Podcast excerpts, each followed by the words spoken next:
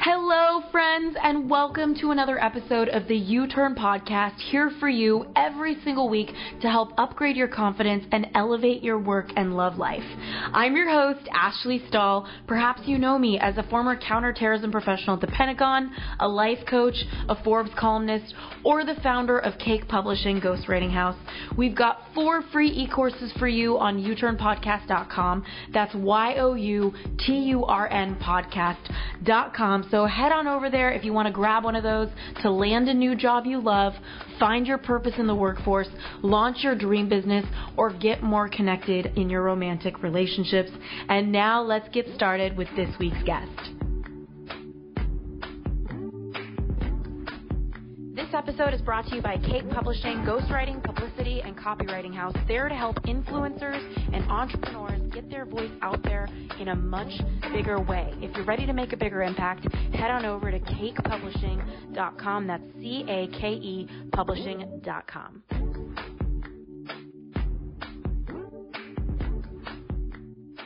Hey everybody, it's Ash, and I've got Anik Singal here, and he is not only a serial entrepreneur, but he has a book that's coming out.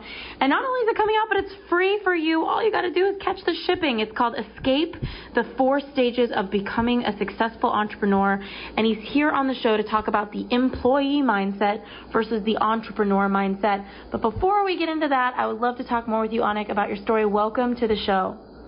Thank you so much for having me. It is awesome, and uh, I can't wait to have a chat. Let's talk about stuff. Yeah, and you know, before we started recording, I was just noticing we know a lot of the same people. So I'm like, I, it's so funny that we get to meet this way on the podcast versus in real life. Uh, but you're you're obviously doing a lot of important things, and you sound like a very heart-centered entrepreneur. So I would love if you could. It, it's so easy, I think, as entrepreneurs for us to be like, this is all of our success. And you're a huge success with six companies, a nonprofit, making millions in revenue. But I would love to learn from you when it wasn't this way or what your journey was to get to this point.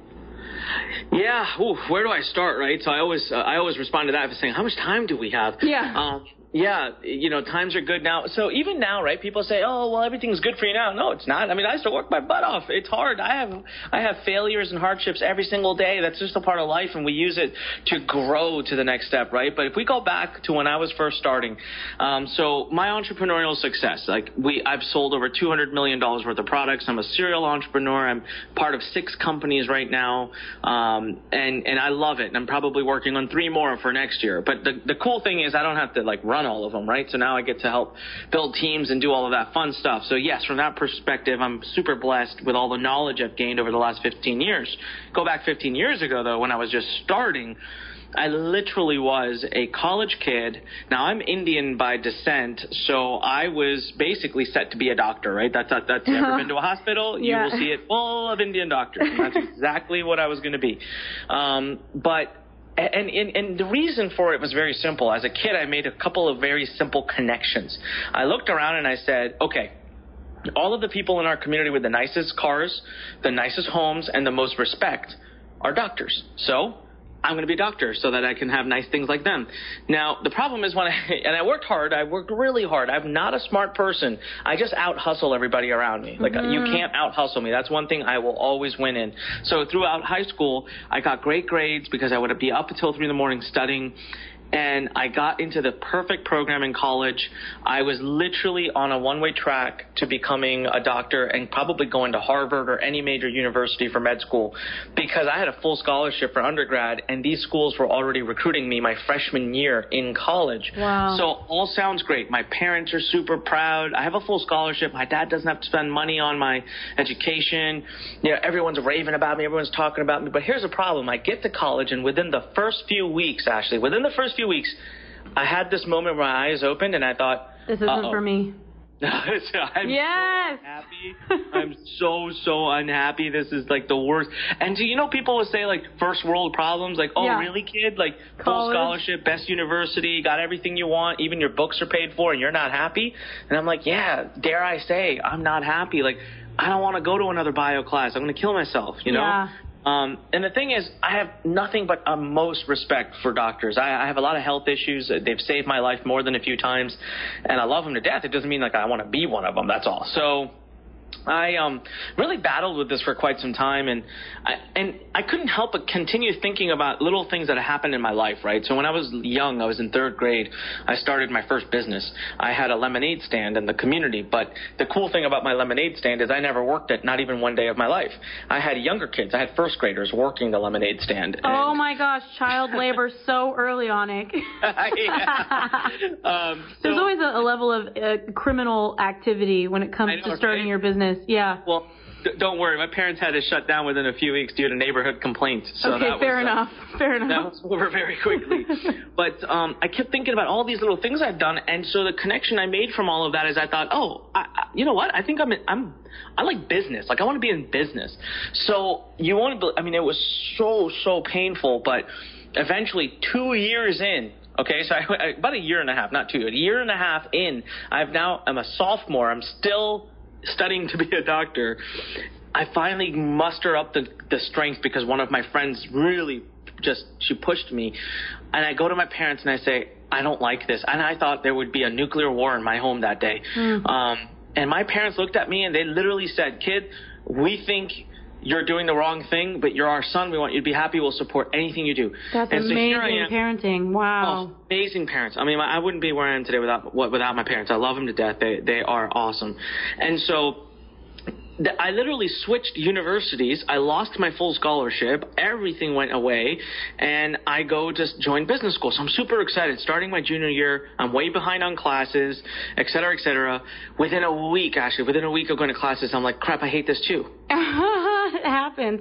You know, I think a lot of people, their biggest fear is no, it's it's like if they hate their job or they hate where they are, it's not knowing where to go next. So I'm also really curious to learn like how you intuitively navigated like what to do next. But yeah, talk to me.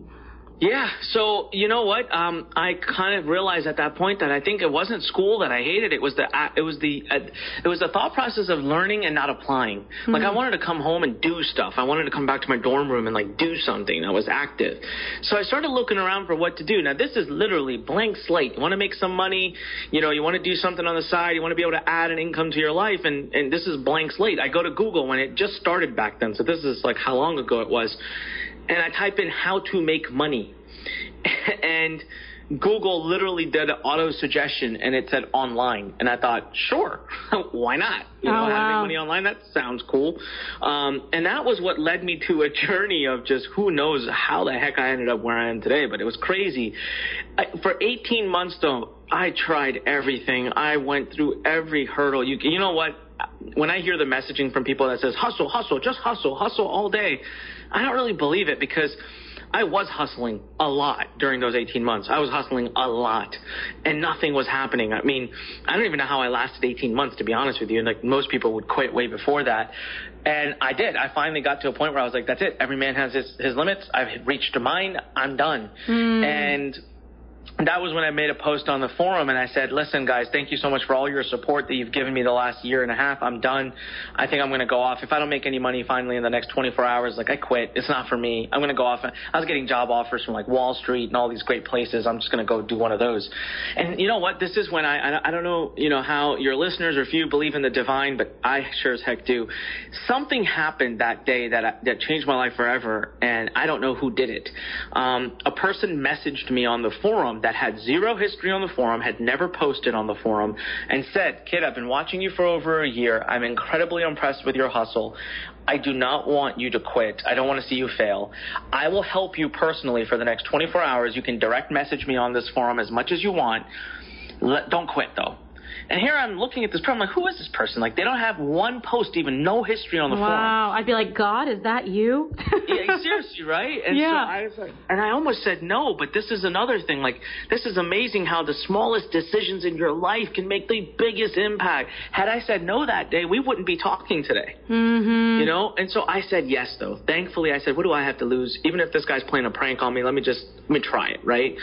And we were up that night until three in the morning. He's showing me what to do, or, or he or she, I don't know who it was. It, yeah. Um, you know, and this person is showing me what to do, and I, I went to bed at three in the morning, like I passed out, and I woke up six hours later. I rushed to the computer, like I, and I log in. I remember I almost hit my head on the table. I rushed so fast, and there it was. I made three hundred dollars. Wow. I had made more money in six hours of sleeping than I had made, in, you know, eighteen months of hustling. That is the craziest experience. Uh, yeah, was- random it- it person in a chat room. Wow. Yeah, and, and, and so there I started to learn a lot of my lessons early on about the power of mentorship, coaching, Yes. having someone that knows it, done it, help you. And you know what? Ever since that day, I've never gone a day in my life without having a coach or a mentor. And sometimes mentorship can be like a book, like a book can mentor you, right? There's so many amazing people that have lived and gone by now, and we can't have them as mentors because they are no more, but there's no reason why we can't have them as mentors through an amazing book they wrote before they left.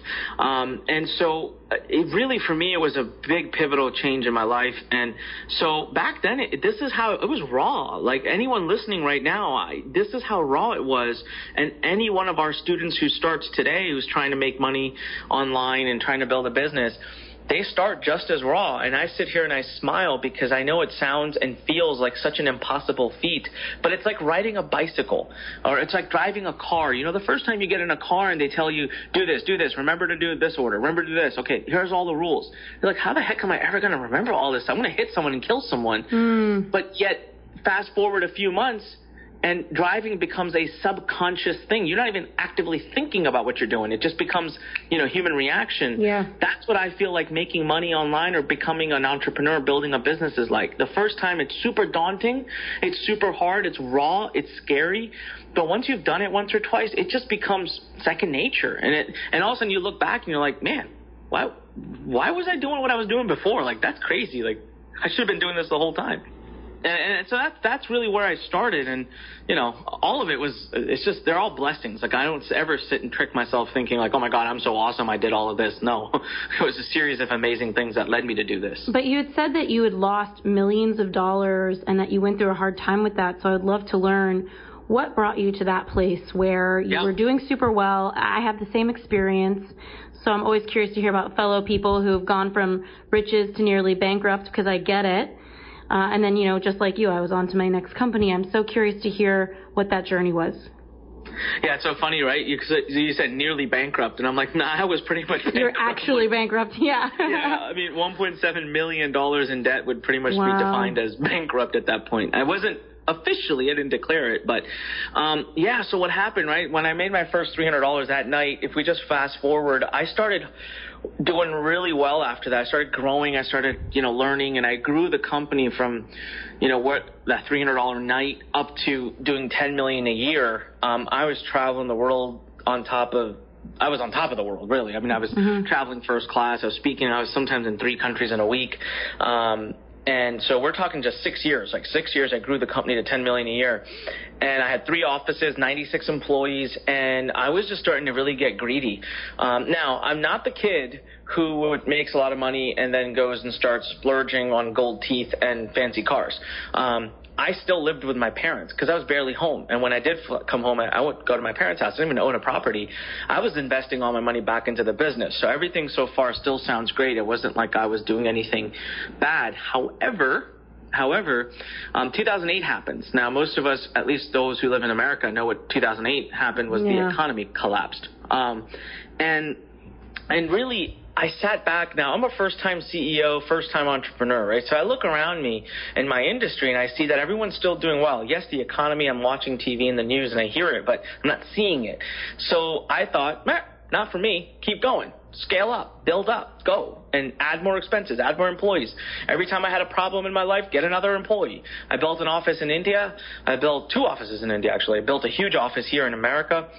2009 and I start to really feel the burn I'm like, uh oh, things are happening. My revenue's starting to fall apart. My expenses are going up.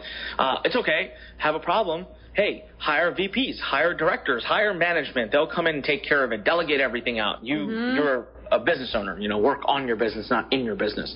And uh, so I did that. I hired VPs. I hired directors. And by um, that I think like by end of 2010, and by the time before I was even 28, and this is when I was 27, you know, it was like it felt like a blink of an eye. Um, so when I was 25, I won an award from Business Week. I was one of the top entrepreneurs under 25. I was literally came in number two um, out of the whole country. So that's me when I'm 25. By the time I am late 27, I am 1.7 million dollars in debt. Uh, oh. Uh, my parents had to take a second loan on their home. So you'll see my parents come up in the story again and again and just supporting me like crazy. It was one of the toughest things I've ever done in my life. Even today when I talk about it, sometimes I just get teary eyed because I was so down and out that I had to. My, my father finally saw it in me. I never shared with him, but he saw it in me. And one day I remember he pulled me aside uh, after dinner and he said, "Son, talk to me. What's wrong?" And I just burst out into tears and I told him all of what was going on and how I wasn't going to make payroll and all of this. And he walked away, came back with a checkbook, and he's like, the house is worth X amount. This is how much of a mortgage I can take. Write whatever dollar amount you want. And I, I took that. I, my closest friend, who's basically like my little brother, lent me his entire life savings, hundred and seventy thousand um, dollars. I owed Mastercard, Visa, American Express. I owed all my friends who are affiliates and vendors. I owed my own bankruptcy lawyer, who was advising me to to, to do bankruptcy, which I never did. Um, I refused to actually. Um, I owed everybody money, and I got to the point where my phone was ringing off the hook. I actually, I always tell people, I tell people now. This took me a while to be able to talk about openly. Yeah. But I think the first time I talked about it was a year ago. So have you ever watched a Hollywood movie actually where um, you see that guy who's down and out? He's got a whiskey bottle in a paper bag in a motel, beat up motel. That was you. sitting in the corner, storming outside. Starring Onyx and Gall. yeah, exactly. It's such a Hollywood scene. Well, yeah. crap, put my name right on that. You're right. Starring Anik Singal. That was me. I actually ran away for a week. Nobody knew where I was. Family, employees, managers. I ran away to a hotel in Goa, India, in a crappy oh nooks of the city, and I drank myself nearly to death. By the way, I ended up in the hospital a week after that, major internal bleeding. Um, that was my wake up call. Wow. I was just really down and out. My relationships were falling apart. Everything was going down, um, and, and and it really forced me to come back. And, and I had another I had another God moment. I had another angel in my life that came in who I'll never be able to thank because I don't know who they are I was on a plane. I was flying back to the United States. I'd gotten very sick, so I turned around halfway. So I went to Amsterdam on my way to India, got really sick in Amsterdam, and decided, you know what, I'm going back to the U.S. So I started having a lot of internal bleeding. I could tell I was getting really sick. And I was, just wanted to get back to my doctors. So I, I really just fought my way to get onto that plane. I was white as a ghost. I was sweating. The flight attendant said, Sir, are you okay? I said, Yeah, I'm just tired. I sat down in the plane, and that's it. I blacked out. The next thing I know, I'm strapped to a stretcher being pulled off the plane, and the plane's been pulled over on the tarmac from right before the runway. Wow. And I found out later that the person who was sitting next to me saw something and waved the flight attendant down. And I can only imagine I was sleeping. I mean, they could have easily just thought I'm sleeping, right? But somebody saw something. They waved the flight attendant. So before the plane took off, they pulled wow. me off. Now, I found out later that I had bled out almost half of my body's blood. Oh my God. And that had that plane taken off, it would have been over the Atlantic Ocean. I would have had maybe 60 to 90 minutes before I would have gone into shock and died. Wow. So I was literally about 60 to 90 minutes away from death. Um, and again, whoever that person is, I asked the airlines, I said, please give me the person's name. I need to reach out to them. They said, no. I said, can you send them a note for me on my behalf? They said, no. So I'll never be able to really thank them. But um, oh you know, when I came back home from that, my, my parents, my, my brother-in-law, my father rushed to Amsterdam to get me from the hospital. I came home and I said, Anik, this, this is not, man, this ain't going to work this way anymore. Like, what's wrong? What's going on? And what did you do? And that was when I, that was when the entrepreneur was born. That was when I started having the biggest epiphanies and realizations. And I realized that you got to stop chasing money and you got to start creating value. You got to know who you are, what your mission is, why you're doing what you're doing.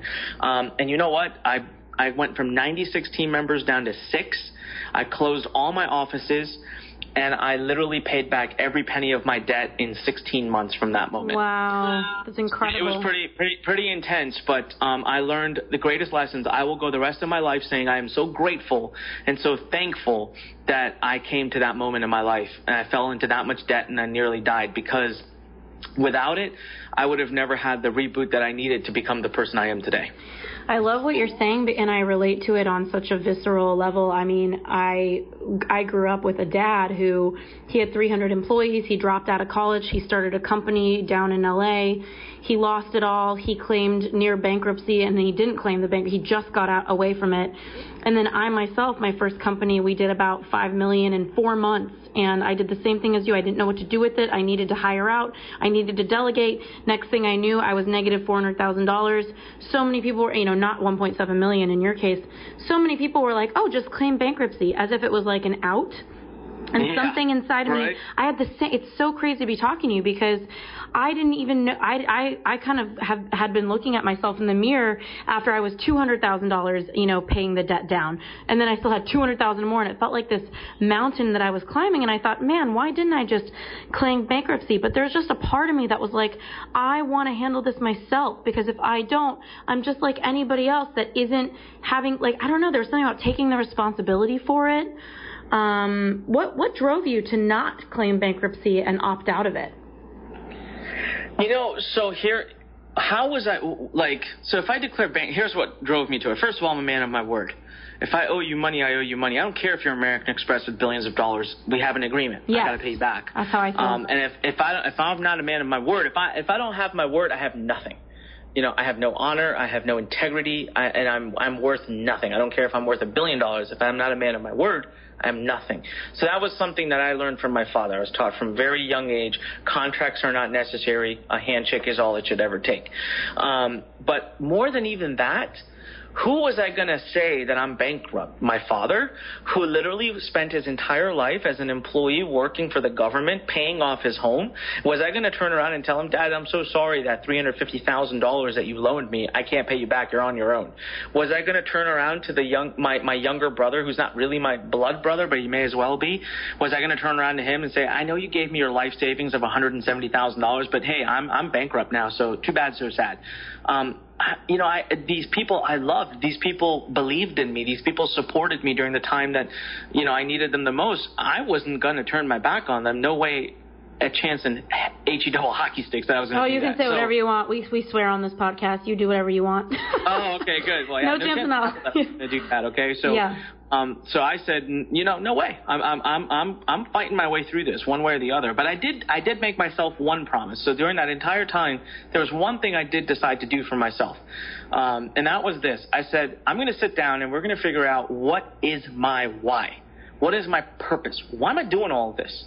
Now, if I don't have an answer, if I don't have a clear answer that tells me this is your big change the world impact vision thing that you want to do, then it's okay. I'm sure I'll have one one day, but I would rather spend my time working on helping somebody else build towards their vision rather than just chase money. So I'm mm-hmm. going to come back. I'm going to pay everybody back, but I'm not going to sac I'm not going to chase money. I'm not going to sacrifice on who I am anymore because I've been sacrificing yes. on who I am for years and that led me to where I am today. And what what was so amazing is I had the answer very quickly. I knew exactly what it was and everything that came after that was not there to make money to pay my debt back. Everything I did after that was to live in the true, like into my true purpose. And the two things just converged because I loved what I was doing so much and I was able to pay everybody back in 16 months. Mm-hmm. You know, so so it, it all fell in place. And today, every decision I make is in line with my purpose. And I don't think it's coincidence that I'm scaling and growing so fast. Yes. I don't think it's coincidence at all. Yeah, you know, it's so interesting because people talk about chasing money, but money, I think, is just something that follows. And you know, I love that you talk about your rock bottom because I think that there's a dignity to hitting your rock bottom. And I think it's so important. And we live in a world where there's a lot of codependence where other people care about somebody and they want to spare them their rock bottom. And I find that when you really allow somebody the dignity of hitting their rock bottom, they are able to have the awakenings, the awarenesses, the clarity that's available for them down there at the bottom. Uh, and I, so I really get that. But I'm also curious, you know, my dad, when he lost all of his money, I, I'll never forget. I was seven, and he looked at me and he said, "You know, Ashley," and he's a very funny man, my dad. So it's always, con- but he has a lot of emotional depth. But he looked at me seriously and he said, "You know, Ashley, the people, the people who lose the kind of money I just did, they kill themselves." And I remember being seven years old and looking at him thinking, oh my God. And in that moment, I made money and the process of earning it mean that it could kill you. And so I'm curious, and I, you know, I've done a lot of healing with money to continue to make it to bounce back like you did, pay off my debts, start another company.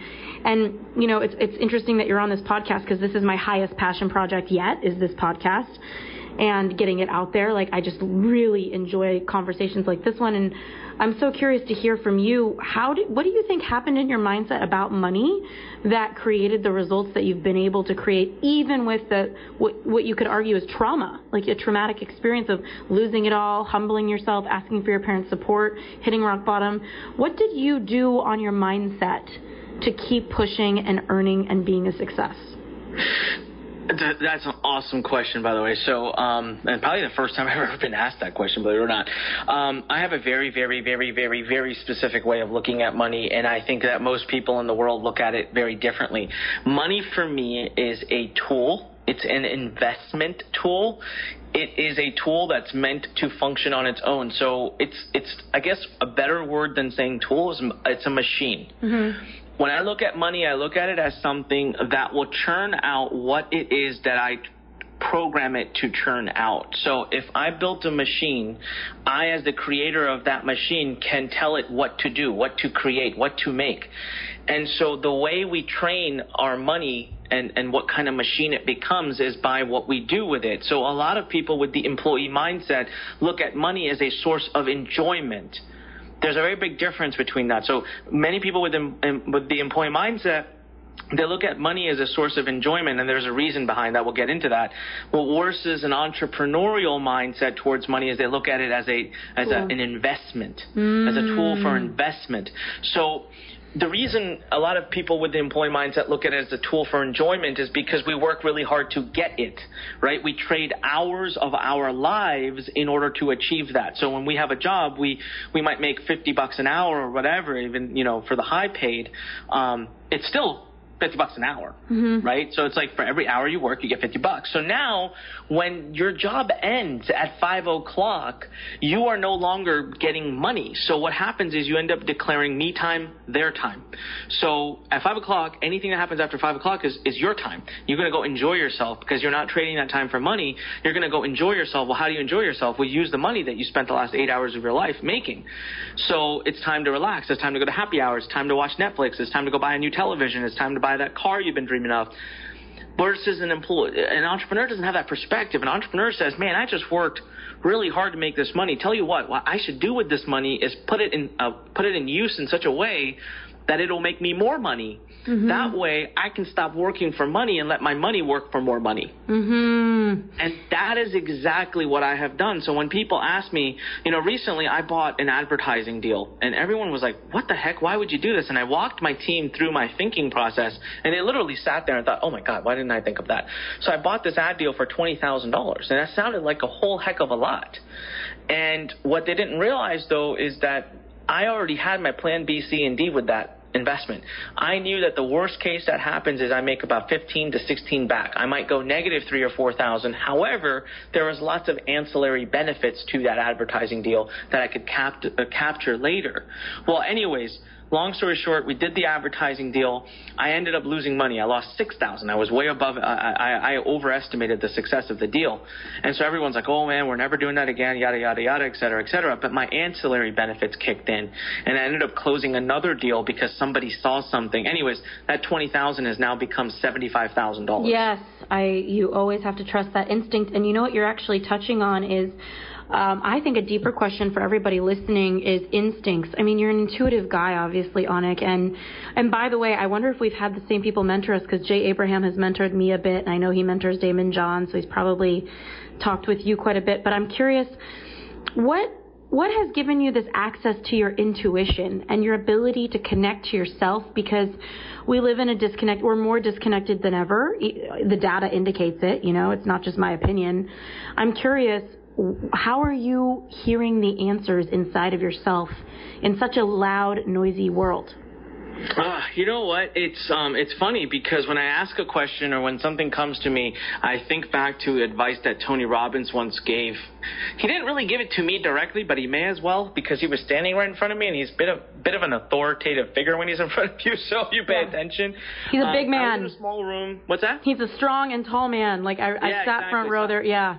I, I was in a I was in a small room of like 20 people. He walks in and he's kind of shaking our hands. He was right in front of me, but someone on the other side of the room screamed out, "Tony, what's the number one advice you'd give us about success?" And he chuckled because I can only imagine now where I am today, 15 years later, how many times he gets asked that question. God, Yeah. it's such a it's, it gets annoying after a while. But anyways, he gave a great answer. So he kind of looks right towards me as he's giving the answer to the group, and he says, "You know what? Success is directly connected to your ability to make fast decisions." Mm. And and I and I remember at the time I'm like, what the heck is he talking about?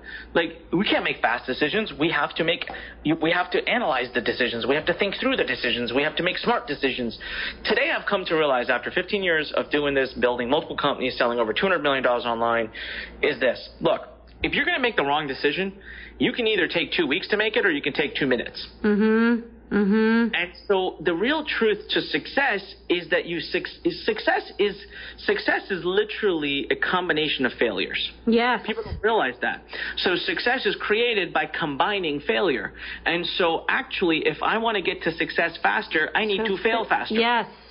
Gosh. And so rather, so that's what helps me make decisions quickly now is when something comes in front of me, I quickly ask myself the following question. Okay, what impact is this really going to have on me if it goes south? So a $20,000 ad deal, to me, if it goes south and I lost all of it, I'm not sure I would even spend more than five minutes thinking about it. It wouldn't change my life in my current state in my business. So why should I spend more than a few minutes thinking about whether I should do it or not? If I wouldn't even spend more than a few minutes thinking about if I lost it all. Mhm. So, and but, but would I learn something from it? I said, you know what? Absolutely I would because I would learn that this entire type of advertising doesn't work for me. That would be in a superb, that would be a superb lesson. I don't have to go to sleep every night thinking about, wait, well, would this work? Would this work? Would this work? And so I, I, that's how I, that's why I can hear the voice because I am able to follow my first gut instinct Yes. to something simply because I'm not scared if it's wrong. And it is wrong. A lot of times it's wrong, but I don't care. Yeah, it's okay. it as long as I learn right. from it, I don't care if it's Yeah, and you feel your way there, and then once it hits, and you're so right. You know, I found so many people who are afraid to make decisions, and I know that that links to confidence. And A couple questions about that with your mind, and I know we'll also get into the employee versus entrepreneur mindset even further. But I'm curious, a around burnout because you talked about how you can out hustle anybody, and I know you're connected to purpose, and I t- truly believe that when you feel connected to something like I do with this podcast or with my book deal, it's like it pulls you forward. You don't need to work that hard. You want to be doing it, like you, you're inspired by it. But a lot of the times, that hustle and that push, it burns you out. And so I'm curious, you know, looking back and you having been pulled out of a stretcher on an airplane, had one too many at a hotel in Goa. I'm so curious to learn you know, where did you learn to manage your, your energy and your burnout? Because this is a very distracted world where, you know, and I'm a to- I'm a two year old toddler sometimes with shiny object syndrome myself. So how do you manage your energy so that you don't get burnt out and how do you overcome burnout? That's awesome. All right. So you, you may not like my answer though, because it's going to be kind of funny. Um, actually, have you seen a show called Lost? Yes. Oh my gosh, Okay. that's so retro. I It's been so long. how to handle my emotions from a show called Lost, and I have That's no, deep. I have a zero um, shame in telling this story because it really made that much of an impact. There's one scene in season one. They've crashed. There's for those of you who don't know Lost and you're listening. it- It's a it was one of those big shows where everyone crashes on an island. They're lost and crazy freaky things are happening on the island. And so in, it was like I don't know halfway through the season. There's a scene where there's like black smogs of smoke and crap running around and people are scared. But there's one guy, the doctor, one of the main characters. He's he's just he's very calm. And so another one of the main characters, this girl, asks the doctor, How do you stay so calm? Right? We're like literally about to die, and you're just sitting here calm. And he tells this story that I remember listening to and thinking, Man, that's interesting. He tells a story about how when he was a resident becoming a surgeon, he's a neurosurgeon, so he does spinal surgery. He says, I was fine. I was in years of surgery. I always have a, a, a, a senior surgeon with me. The first surgery I had to do on my own when I was officially a doctor, he goes, I ended up doing something wrong, and this woman's entire spinal cord system just flared onto the, de- uh, onto the, um, onto the entire um, surgical table. He goes, as far as I knew, I had just paralyzed her for life. And he goes, I was absolutely just panicking. He goes, so what I decided to do at that moment is I told myself, you know what? Instead of trying to bury this fear, instead of trying to hide from the emotion of the moment that I'm feeling, why don't I just let myself feel it? So I, sell, I said to myself, you have 10 seconds. Let the fear overtake you. Go ahead, have a panic attack, and feel what you're feeling. But on second 11, it's over. We get our shit together and we get this thing done. And so he did, and he fixed her, and then eventually she was fine, and he actually married her later. So this is uh, obviously a, a it's it's a fake show, guys. So it's not a true story, but it may as well be for the impact that it had on my life. But ever since that moment, I've realized something. We run around all day trying to hide our emotions. You know yes. what? When we're burned out, we don't want to be burned out. Mm-hmm. We, we we feel like it's a weakness to say I'm burned out. You know, when we're upset or we're sad or we're depressed, we think it's a weakness to say we feel that way. Versus me, my my entire approach to this is to say, this is how I'm feeling right now. So I'm going to feel it. It's okay. Right? So when I burn out, it's okay. I'm human. I'm going to burn out. So let me, now that I can acknowledge and accept, right? What do they say? The first step in uh, Alcoholics Anonymous, right, is to accept mm-hmm. that you are. Mm-hmm. And so when I'm burned out, I say, hey, I'm burned out. I'm tired you know what? Okay, I'm burned out. I'm tired. So I accepted that. Oh my God, it's such a relief. And now I say, well, Anik, what do we get to do for, for ourselves so that we're not burned out anymore? And almost always, if you just listen, your, in, your, your mind tells you, your heart tells you, you know what? I want this. And just give it to it. Plan it a lot of times I've come to learn, like right now, we're in the middle of this big book launch. It's doing super well, super successful, but I'm working 19 hour days. I'm tired, but I planned something next week with my wife. We're getting away for two days. And the minute I planned it, the minute we had the plan set, I wasn't burned out anymore. I'm still working just as hard, but now I turned burnout into expectation and excitement because I knew my time. I said, Anik, it's okay. Just get through this week, man. You got you got your reward coming at the end of next week. And so I'm now now I turn that burnout into being excited about what's coming. So so really, it, it, my my thing to do is first of all, when you're burned out, the best thing you can do is take a break, take a time, just, just pull away. Trust me, the world will not end because mm-hmm. you're not there for uh, you know, a day. Um, pull out. But the but before you can do that, you have to be okay with it. And you know what? If one day you're sad and you want to cry, go find a corner, be sad and cry. Like, it's okay. Too many of us are trying too hard to hide our emotions, to cover them up and shove them underneath the carpet when you just need to experience it for a little bit. But give yourself a time. Say, look, I'm going to be crying and moping and feel bad for myself, but I'm going to do that for the next six hours or eight hours. I'll eat a tub of ice cream and enjoy my life. Um, but at that, but then it's over. The pity party ends in eight hours and we get up and we fix it. And you'll be amazed when you do that, you make a deal with yourself, you will stick to it. It's pretty incredible. Mm, you know, I also think that a lot of the times the question we ask ourselves when we're feeling something uncomfortable is like, how do we get rid of this? Whether somebody yeah. is going through a breakup or, you know, they lose all their money, like you and I both have been part of that special club together.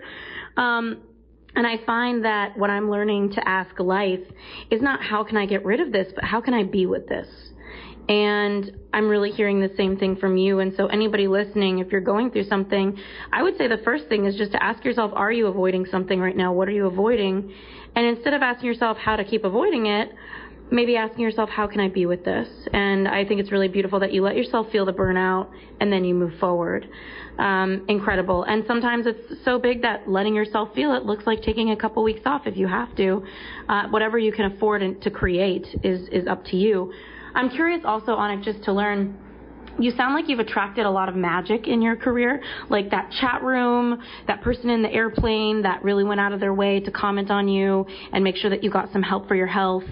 Uh, I find that I'm always attracting magic all the time too, and sometimes I'll wake up and be like, today is a day that I want to create something magical, and I will I will do it, like whether it's just through having more conversations with people, having open energy. So I'm curious for anybody listening, if they want to start creating that kind of magic in their life that you seem to have naturally flow towards you, you know, without saying that there's still also trials and tribulations. Do you have any feedback for anybody listening about how they could create more magic in the way that you have? Yeah, so it, so it's so funny. I um, am able to manifest into my life the craziest things. If I started going through the list of things I've already done by the time I'm 35, and the things and the experiences I've had, you would be absolutely amazed. Um, so I have done things like for anyone who's listening who has ever watched a, a Bollywood or Indian film, you'll you'll be able to understand and appreciate the importance of this. Um, there's an actor in India. His name is Shah Rukh Khan. He was voted by People magazine as one of the most one of the 25 most powerful people in the world, above Oprah, by the way. He wow. is incredibly influential. On you know every week on a certain day and certain time, 3,000 plus people pile outside his house in the hopes that he will come on the balcony and wave his hand. That is how big he is. Well, I've been friends with him. I've had I've, I've sat with him. He's served me food. We've been we've texted one another, watched YouTube videos together, done business together. That was something I said back in college that I would do one day, and my friends all said, "You've freaking lost your mind. You haven't even been to India in 20 years. How are you going to connect with this guy?" Well, just a couple years after that, I I wasn't wasn't just connected to him. I was friends with him. Um, I've been able to attract wealth into my life. I literally have attracted the girl of my dreams into my life. My wife is about damn near perfect. I mean, she's amazing. Mm. I have I, don't know, like it's literally anything I've ever wanted, from materialistic to, you know, to uh, nonprofit. All the work that we do in nonprofit, I dreamt it years back uh, before it started, and I and it happened. So people ask me, you know, is that just some kind of like divine, you know, blessing? No, it's not. No, I mean, every one of us has this. Mhm. Every one of us just has this. Here's the thing: when I say something, when I say I'm going to do something, I don't have a string of doubt. See, I learned, I've learned to expect miracles, and I think that that is a, that is something that takes practice. You have to have so much confidence in yourself and your ability and the universe and in, in God and everything around you to give you what it is you deserve, what it is you want. So a lot of us are carrying around so much guilt and shame that we don't actually de- we don't feel we deserve what we're, we're dreaming of. So you're not expecting it, so it's not going to happen. And even if it's happening, you may not recognize it. So for me, when I want something to happen, I declare it. It's actually one of the things I talk the most about in my book. I talk about the importance, like most billionaires and millionaires in this world today they openly declare their goals. The most successful people openly declare they're going to do something. Let me tell you this. I did a test um, multiple times in front of live audiences, and it's amazing to see this. I ask everybody to raise their hands who has a best friend. I say, raise your hands if you have a, a best friend, someone who's super close to, to you. Usually, like 95% of the audience will raise their hands. And I say, now keep your hands up only in the following situation. If I were to ask your best friend to give me a detailed, detailed answer on your biggest goal in your life, keep your hand up if your best friend could tell me your deepest goal in life. And you, it, it is, it is literally heartbreaking to see the hands go down. Of that 95% that had their rooms, their hands raised, I'm telling you, I'm not exaggerating, 5% of the, the hands are left up. That's it.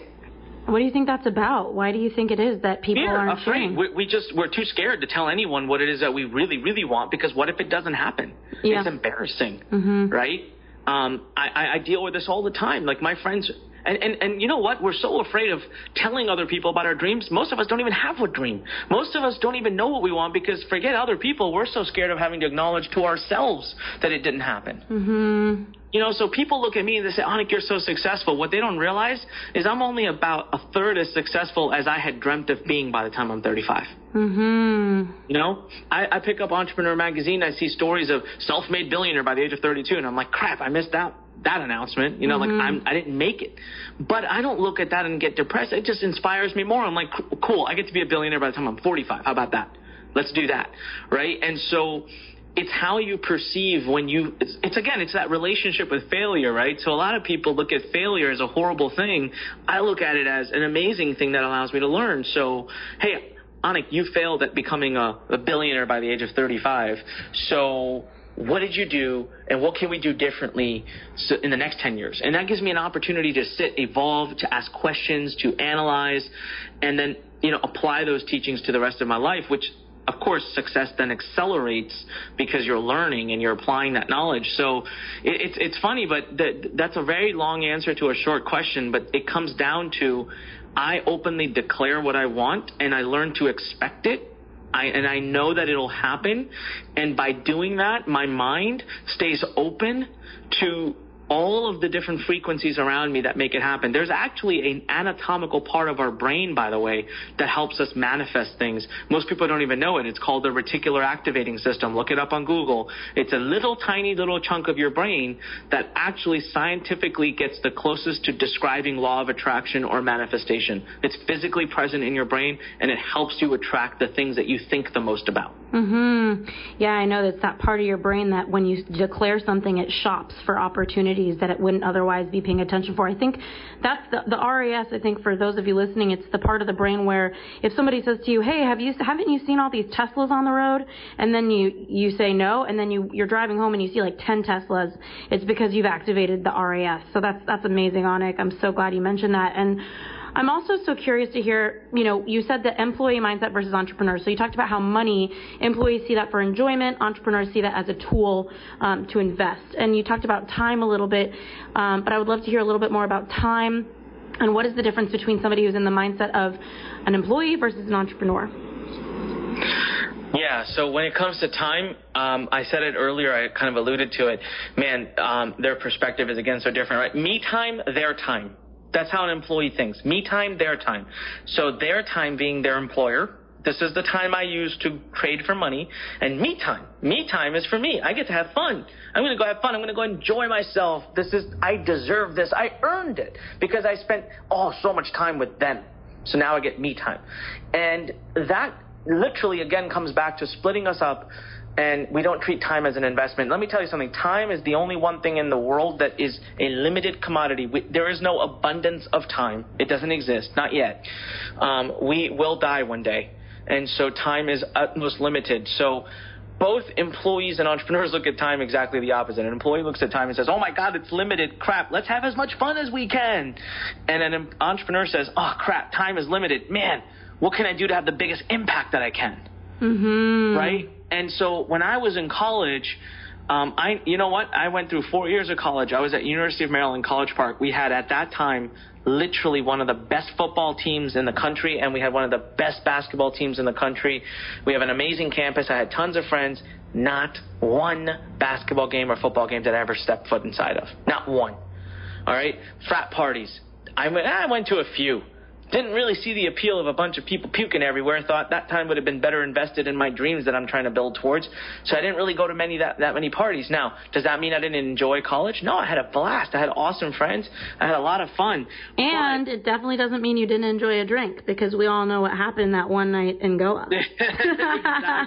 Oh, I enjoyed plenty of drinks. Don't don't, don't do not even worry Just about messing that. with you. Um, but but see, that's what I'm trying to tell people is like, so now my friends, this this is something I hate. I hate when people tell me this. Some, especially some of my friends who I knew back then, because I know what they were doing with their time. I have people come to me and tell me, Anik, you're so lucky. If you ever want to get on my shit list, that's the first thing yes. you say. I think you're so lucky. Because as soon as someone tells me I'm so lucky, I have like one of those mo- moments in my mind where I play my play my life back, and I'm like, dude, I am not lucky. I earned every penny of what I got right now. Like I am not ashamed to say I deserve this. This is mine. Mm-hmm. I went out and got it. Like I'm not lucky. Mm-hmm. You know, you mm-hmm. were you you you were doing all those other things. So yes, I sacrificed a few years in college of a little bit of fun, but instead of now going to college basketball games, I get to sit in the club seats of my favorite professional team. You know, mm. I, instead of going to a college football game, I now get to go and be the VIP guest during one of their practices at my uh, at, at my local professional team. So why? Because I took that time and I invested to building the life I have now. Yeah. And so time again is a is an investment.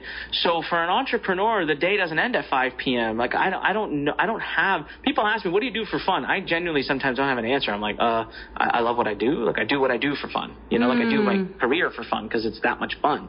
Well, but um, you know I want to challenge you on it because you said time and impact versus just you know time is something you have. You might as well have fun fun.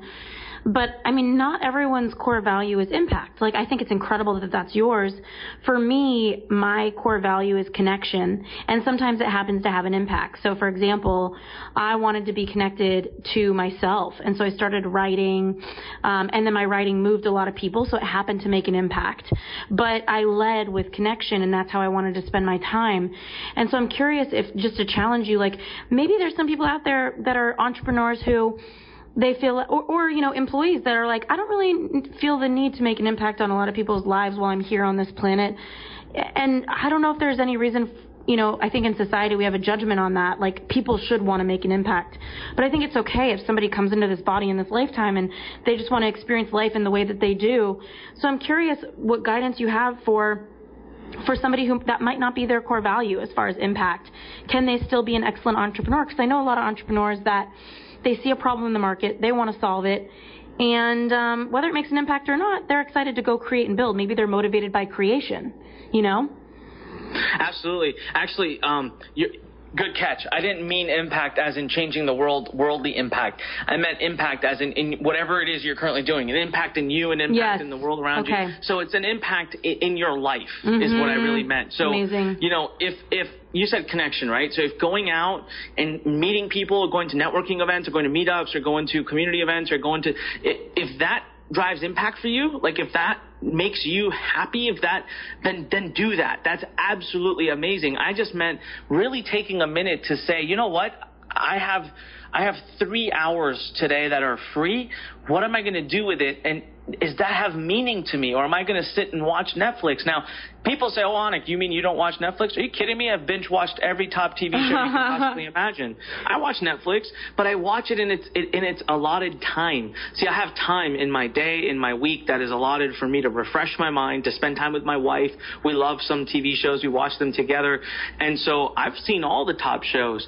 It's just, uh, it in their window, in their time, mm-hmm. right? The rest of the time, I know what I'm doing because it has a deeper impact on me. But then when I I'm tired, I'm burned out on Sunday. Yeah, I'll sit for six hours and watch TV. I have no problem. Yes. Because at that time, that's what I need at the time. It's just more of people taking a moment to say, okay, I have limited time. So am I using my time the best to what I want to be using it for right now. Yes, the short term versus the most people don't even ask that question. That's the thing. They just kind of go along with the ocean and they just go wherever time takes them. And I'm just saying, challenge that notion. Time is limited. Every hour you let go, you're closer to death. So just know that and think about that. So that's how I think about time personally. I look at it as a gift that I get to use how I want to use. So let me just use it most efficiently, whatever that means for anyone. That's different for everybody.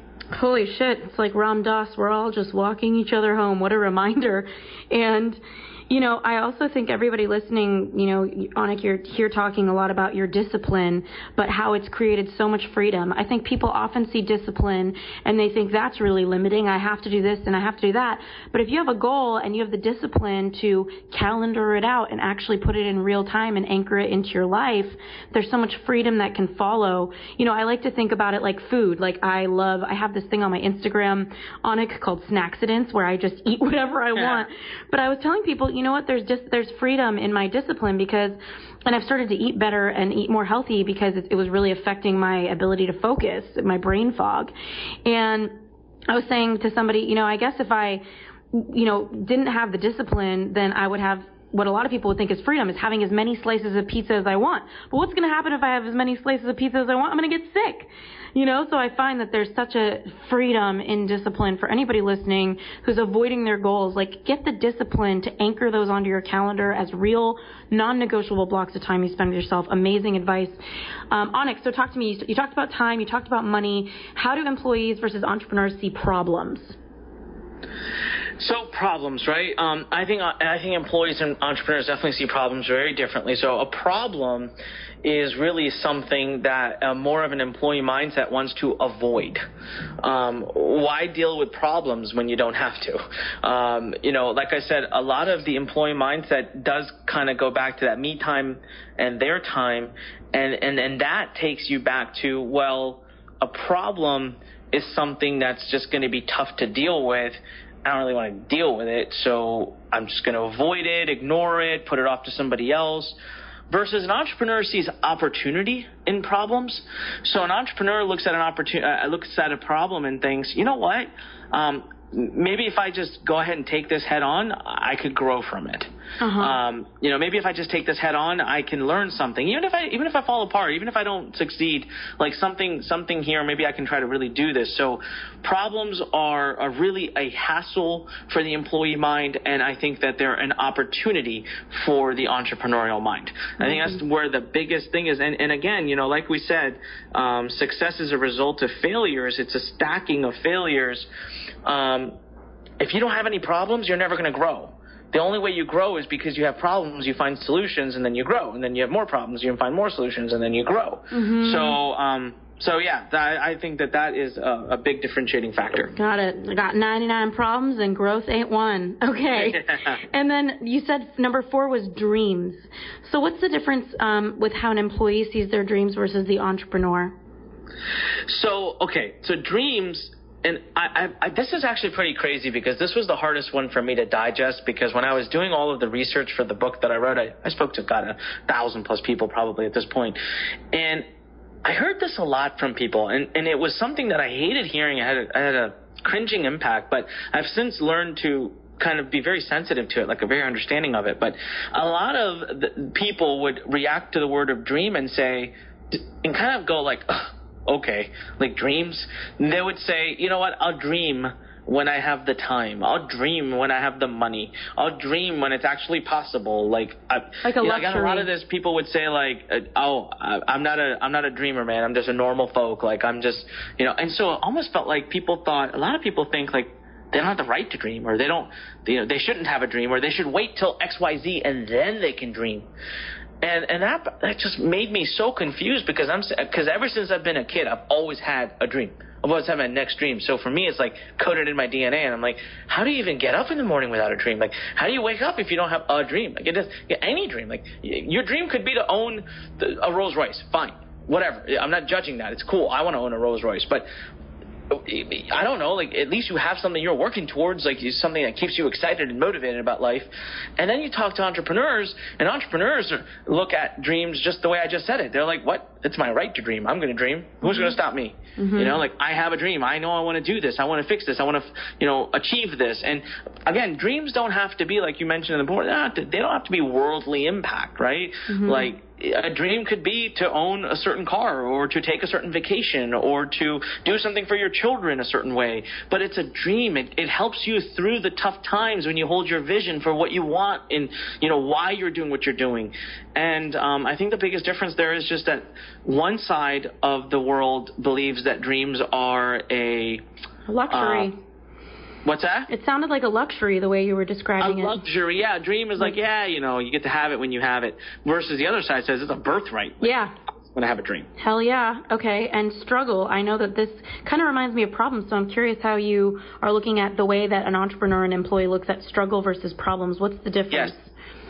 I'm glad you asked. So problems. So let's just imagine uh, you're you're you're taking a journey, right? So you're going towards um, you're you're you're driving, you, you got to get from point A to point B.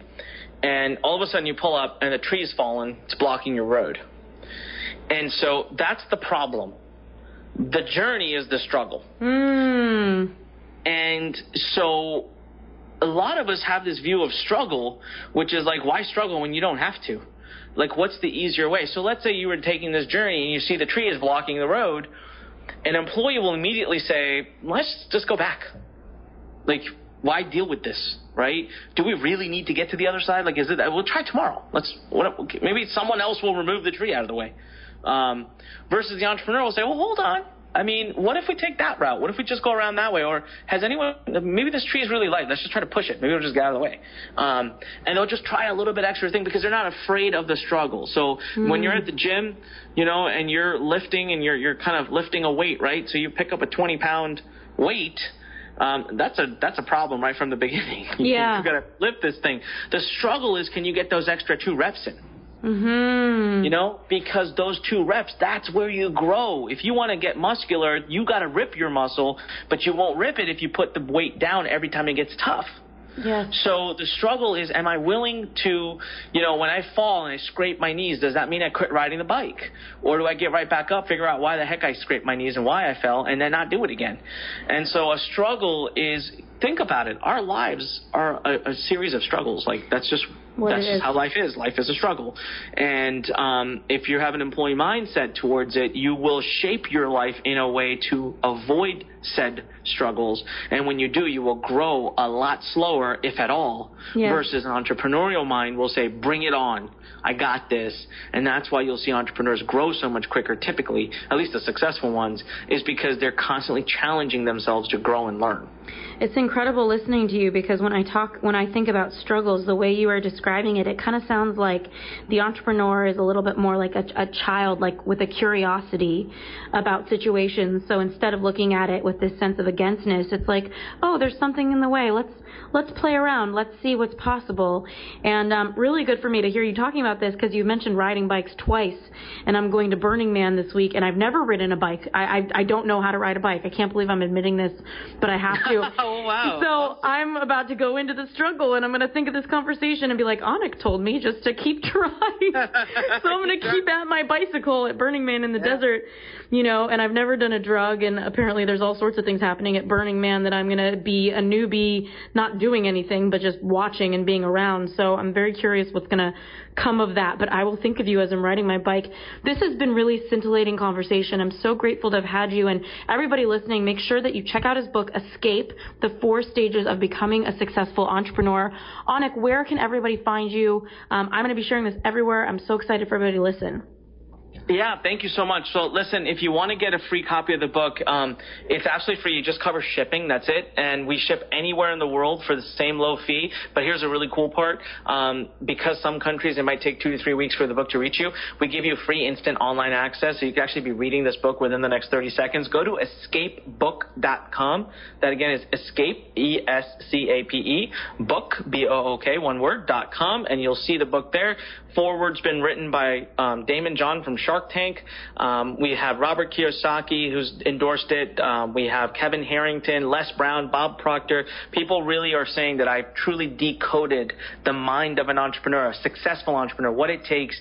This is literally the foundational training. You can go try as many techniques and tactics to making money as you want without this foundation. It ain't gonna happen, I'm telling you. Or you'll end up doing it the way I did and build a house of cards and pay a great price later. So get the book. It's an easier way to, to build to your success. Anything else about what we're doing here? Just go to lurn.com, L-U-R-N.com. That's our company. We literally, our purpose statement is to build a transformational home for entrepreneurs. So we do everything that's related to entrepreneurs. We train them, teach them, coach them, guide them. We've got tons of amazing opportunities there. So please visit us at lurn.com. And other than that, you know, follow me on Facebook or Instagram or whatever. My, ha- uh, my name is Anik Singal. I appreciate any opportunity I get to talk to anybody.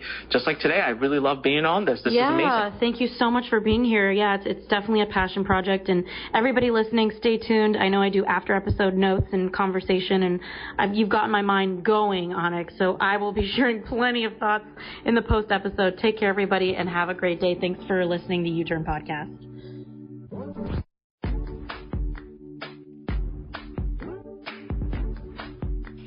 Hey, it's Ash, and I am just reflecting on this past episode with Anik Singal and completely inspired by all of his success, but more importantly, you know, continuing to be curious about his failures too. And, you know, like I've said before, I think it's tempting for a lot of entrepreneurs to talk about all of their success, um, but not to share about their failures while they're happening. It's almost like failure is just this tiny little blip on the way to success when really, Anik pointed it out so well, failure, so what success really is, is just a combination of a lot of failures. And I so deeply resonated with his experience of having a successful company, um, my e course, my job hunting course, um, which now I have the Job Offer Academy course. But before that, the one that I created, it went into the millions in just a few months, um, you know, after years of me being in debt trying to create it and believing in it and blindly believing in it. And I told so many people I burnt the bridges behind me in the process of creating this, not meaning that I soured any relationships, but I was really willing to let go of everything that would distract me from this course that I wanted to get out in the world that I believed in on how to help people get a job offer. And looking back, uh, I remember the failure that I experienced when uh, the course made millions and then it started to fall apart. Lead costs tripled on Facebook ads. We couldn't afford as a company to pay for our marketing. Uh, our revenue and profits started to get slimmer. And I've got to say, it was one of the most traumatic experiences. And it sounds so silly to say that because what a first world problem to have a traumatic experience of losing a lot of money when most of the world is just living on a basic paycheck, right? But I don't think the trauma was in in the money. I think it was in creating something and watching it fall apart. And the real trauma was in the stories I told myself about what it meant about me. And I think a lot of the times when we face failure, we make meanings about what it means about us. And so I want to ask you the question right now what have you what do you have in your past that you view as a failure? And what have you made it mean about you and about the world? Or what have you not attempted that you really wish you would attempt because you're afraid of failing? And what is the meaning you're making about that thing you want to do that you're not doing? What are you telling yourself that's keeping you from doing it? Because all of these things are just beliefs. Whether we fail, whether we succeed, how you relate to the issue is the issue. And so I wanted to share with you some feedback on how I bounced back uh, because I can't speak for anybody but me, and then created Cake Publishing, my ghostwriting, copywriting, and publicity house. Uh, it wasn't always a, a success as a company, but I built it right after losing tons of money and going into more than $450,000 in debt and taking a lot of time to pay that off as I created my second company. And while it's thriving right now, I still feel the trauma of the past of failure. And I think it's interesting because the more successful cake publishing gets, the more I connect it and associate it with failures that I've had. And just that memory in my body of when things started to feel really good, they fell apart. I remember that feeling. And so when things are starting to feel really good in my company now, I remember that trauma of when things fell apart. And so the first step I want to offer you is to start to pay attention to the meaning you're making of an event. So maybe it's a failure, maybe it's some sort of loss. And what you do is you want to just start to think about, you know, pay attention to what the thoughts are that you're thinking. Or if you're having a hard time with that, ask somebody to ask you about it. Um, ask a friend and ask for their feedback. Like, hey, what do you think I'm thinking about all this? What are my thoughts that you're hearing uh, that might be holding me back? A lot of the times your friends can hear you going on about things that are blocking you.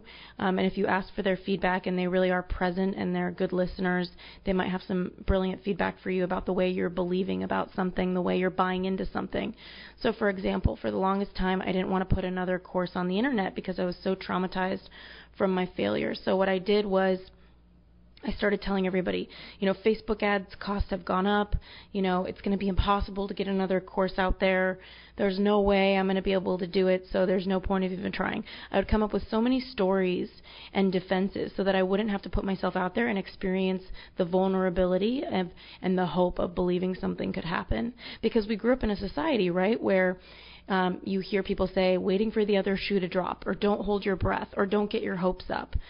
Um, all of these expressions, I think, ingrain in us in society not to have hopes because there's a vulnerability in hoping for something and believing in something, the vulnerability of putting yourself out there and believing that it's available for you. So the first thing is start to get aware of what you're thinking about. Uh, what your thoughts are and what meaning you're making of certain things in your life, certain failures you've had, or certain things you wish you were doing that you're not. What is the meaning you're making about it? The second thing is to question it. So I would write down a few things that are the meaning you're making about it. So in my case, I was traumatized by losing tons of money and my first business and all my success.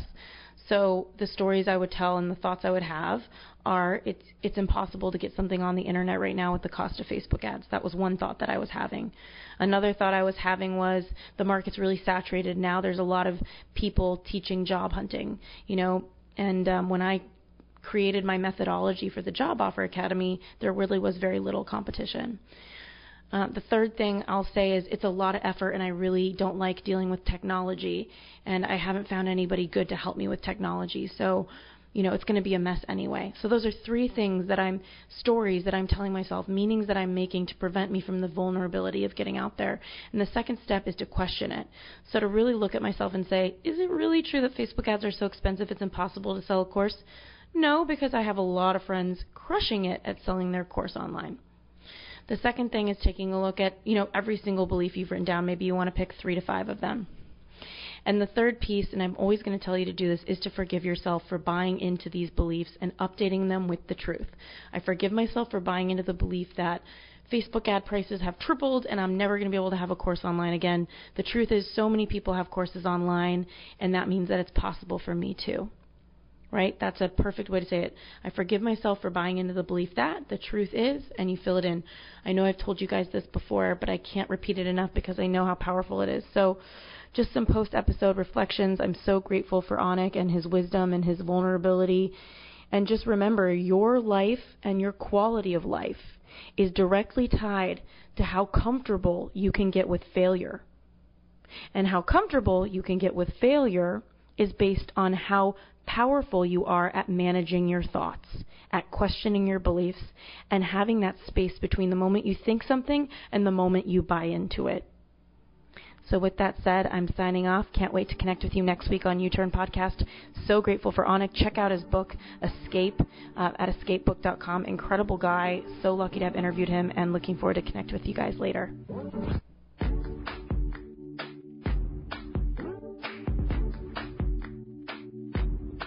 Again for tuning into this week's episode of the You Turn Podcast. You can find all of the resources that our guest mentioned on our show notes at youturnpodcast.com. That's Y O U T U R N podcast.com. Also, don't forget on the website, we've got our four free e-courses, whether you want to land a new job you love, get clarity on the best career path for you, launch your dream business, or deepen your romantic relationships. I'll talk to you soon. Can't wait to connect on next week's episode. This episode is brought to you by the Yap Media Podcast Network. I'm Hala Taha, CEO of the award winning digital media empire, Yap Media, and host of Yap Young and Profiting Podcast, a number one entrepreneurship and self improvement podcast where you can listen, learn, and profit. On Young and Profiting Podcast, I interview the brightest minds in the world and I turn their wisdom into actionable advice that you can use in your daily life. Each week, we dive into a new topic like the art of side hustles, how to level up your influence and persuasion, and goal setting. I interview A-list guests on Young and Profiting. I've got the best guests, like the world's number one negotiation expert, Chris Voss, Shark Daymond John, serial entrepreneurs Alex and Leila Hormozi, and even movie stars like Matthew McConaughey. There's absolutely no fluff on my podcast, and that's on purpose. Every episode is jam packed with advice that's going to push your life forward. I do my research, I get straight to the point, and I take things really seriously, which is why I'm known as the podcast princess and how I became one of the top podcasters in the world in less than five years. Young and Profiting Podcast is for all ages. Don't let the name fool you. It's an advanced show. As long as you want to learn and level up, you will be forever young. So join podcast royalty and subscribe to Young and Profiting Podcast or YAP, like it's often called by my YAP fam on Apple, Spotify, Castbox, or wherever you listen to your podcasts.